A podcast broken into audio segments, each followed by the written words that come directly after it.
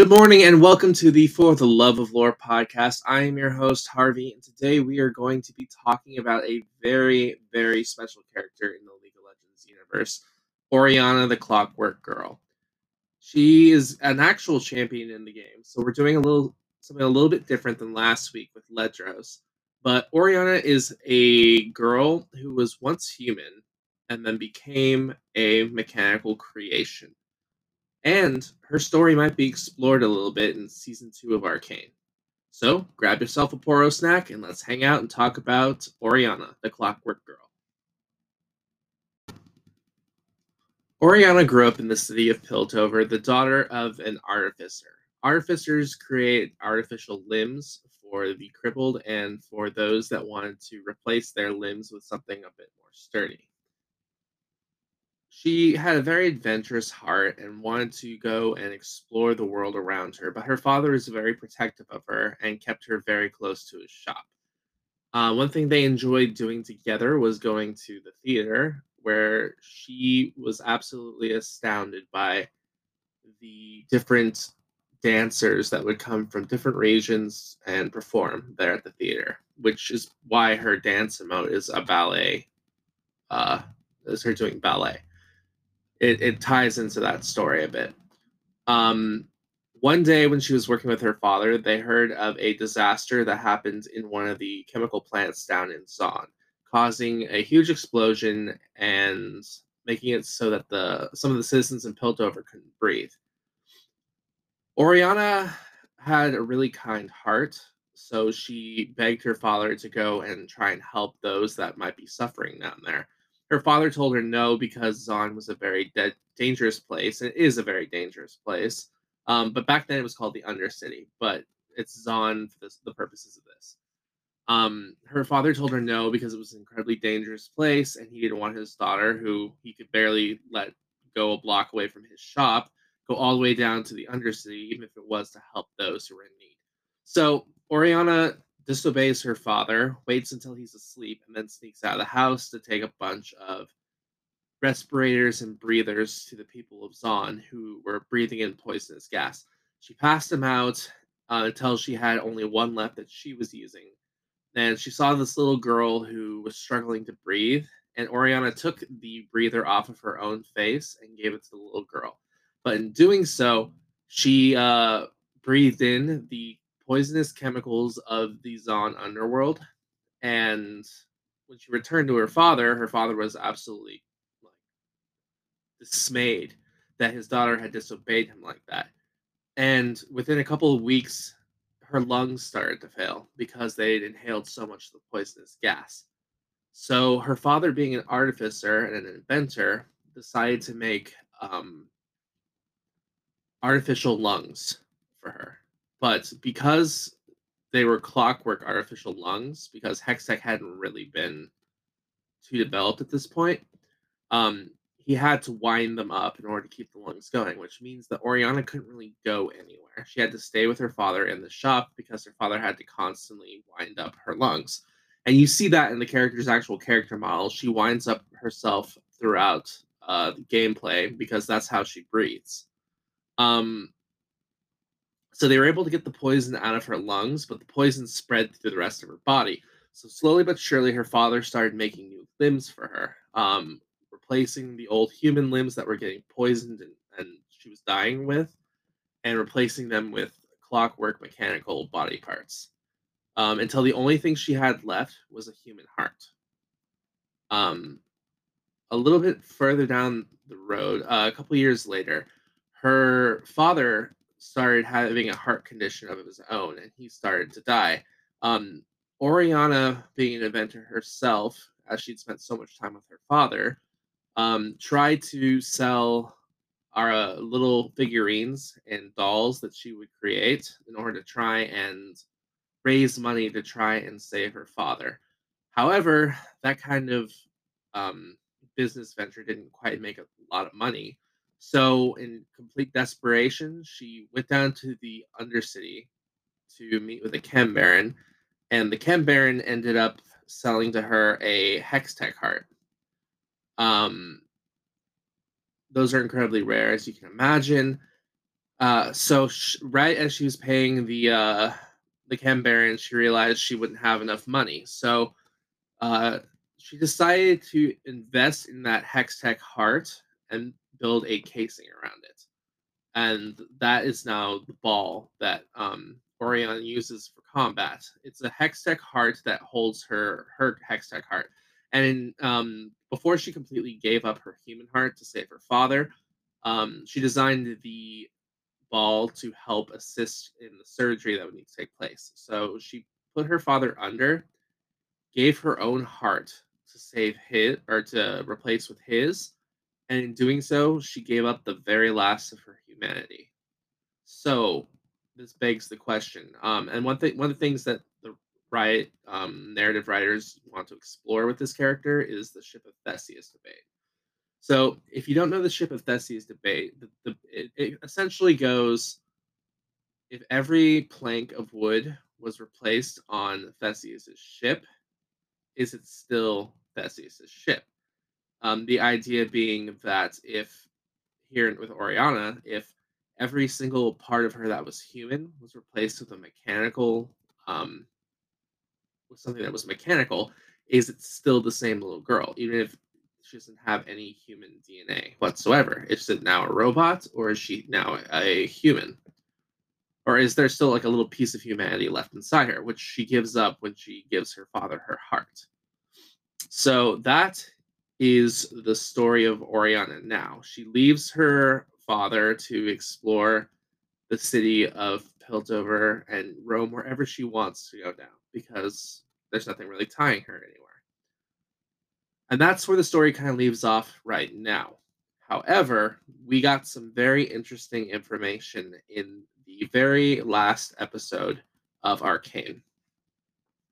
Well, a couple, I guess not really necessarily, it's kind of confirmed, not really confirmed, but it's very heavily implied in the very last episode of Arcane. But spoilers, by the way, if you haven't seen Arcane, I recommend you stop the podcast, hop onto Netflix and watch all 10 episodes or nine episodes, nine episodes, all nine episodes of Arcane because Riot did a phenomenal job with the show. Um, and there's so much good stuff in there. But you've been warned. Spoilers in three, two, one. So Singed, uh, um, Silco brings Jinx and lays her on the table and there's a whole scene that goes through where Singed is trying to save Jinx, and there's a bit of dialogue he says to Silco where he says like, "Don't worry, I had a like I had a daughter at one point." a lot of people thought like, "Oh, who's Singed's daughter? Who who could possibly be Singed's daughter?" Um, keep in mind that um, I'll, I'll go into this a little bit further, but I kind of want to just point out that in the very final episode, when there's like the last little portion that shows where all the characters are, you see Warwick hanging from the rafters, which we all know in the well, which I will cover in another episode, um, maybe talking about Warwick's lore. But um, is part of the reason why Warwick exists. He experimented on him and brought him to life. But that can easily distract you from the fact that Singed is holding in his hand a locket. And in that locket, you see a little girl, which heavily implies that that's his daughter. If you compare the little girl's face with what Orianna looks like, they're very similar. Same hairstyle, same facial structure. One looks like it's the human version of Orianna. So that implies that her father is Singed. And Singed, uh, daughter is Orianna, which would be very interesting because it would it, it really just imply that, and, and there's other stuff that really points towards this as well. Um, Singed mentions that he was once a scientist in Piltover, but Piltover couldn't handle the experiments he wanted to do. Um, which I mean, if you're if you're turning your daughter from a human to a mechanical being, I'm sure the citizens of Piltover would find that to be an abomination, but it's neither here nor there. Um, so he no longer got along with Heimerdinger and, and instead went to the Undercity to perform his experiments. Then, if you look at Rio, which is the giant salamander creature that um, Viktor helps Singe with in in the couple episodes of Arcane where that creature is brought up, it shares a very similar fate. It's a very healthy creature, and then when it starts to die, Singed has it all hooked up to all these different machines, and he says to Viktor a line about the um, mutation must survive and how he's very focused on I don't care if the quality of life would be worse. I'm all about keeping the results. So it's very similar where um, Orianna, his daughter, was dying and he hooked her up to machines, transferred her body parts until she was a mechanical being. So I would be very interested to see where Riot is going to take this character and where um, the story is going to possibly go, especially especially because the story of Arcane is very much the story of family, and it's something that's very similar. And um, I'm going to cross over to a little bit about Star Wars here, but a lot of these stories that are very timeless all involve family because it's something that almost everyone can relate to, whether you have a good family or a bad family. Um, family or, or the struggles and dynamics between families is a universal um, a universal common thread. So because Arcane has the whole dynamic between Vander having his adopted kids, being a father to Jinx and Powder, and then we see the relationship between the sisters, Vi and Jinx. I'm sure it's going to be, t- and even um, Mel and her mom from Noxus. There, there's a lot of family dynamics here. Viktor, Viktor and his, um, Viktor being an orphan, uh, but he looks to Singe to be almost like a, a scientist um, and a mentor to him, almost like an adopted father and then we see Jason, his mother. We see Caitlyn and her family. Family is just a very important um, theme in the Arcane universe. So seeing, uh, they wouldn't just have Singe throw out a line like "I had a daughter once too," and then show a photo of a girl that looks very similar to Orianna. If they weren't going to try and explore that character or explore that theme of a, a, father doing everything that he thought was best for his daughter and his daughter's reaction to all of that and his daughter leaving could very well have been the moment that broke singe. And what's funny is i keep saying singe but singe is more of a nickname that he got after that explosion. Uh, orianna's father's name was Corin, so Corin Reveck Corin seeing his daughter had left and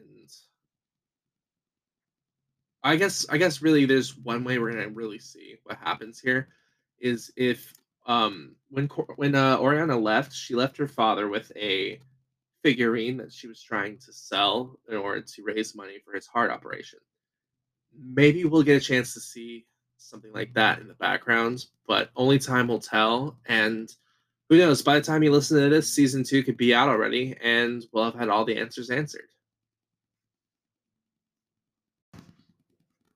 And that pretty much wraps up what we're going to talk about with Orianna. Orianna doesn't really have too much going on with her. She's one of those champions very similar to Shaco that doesn't really have a ton of lore.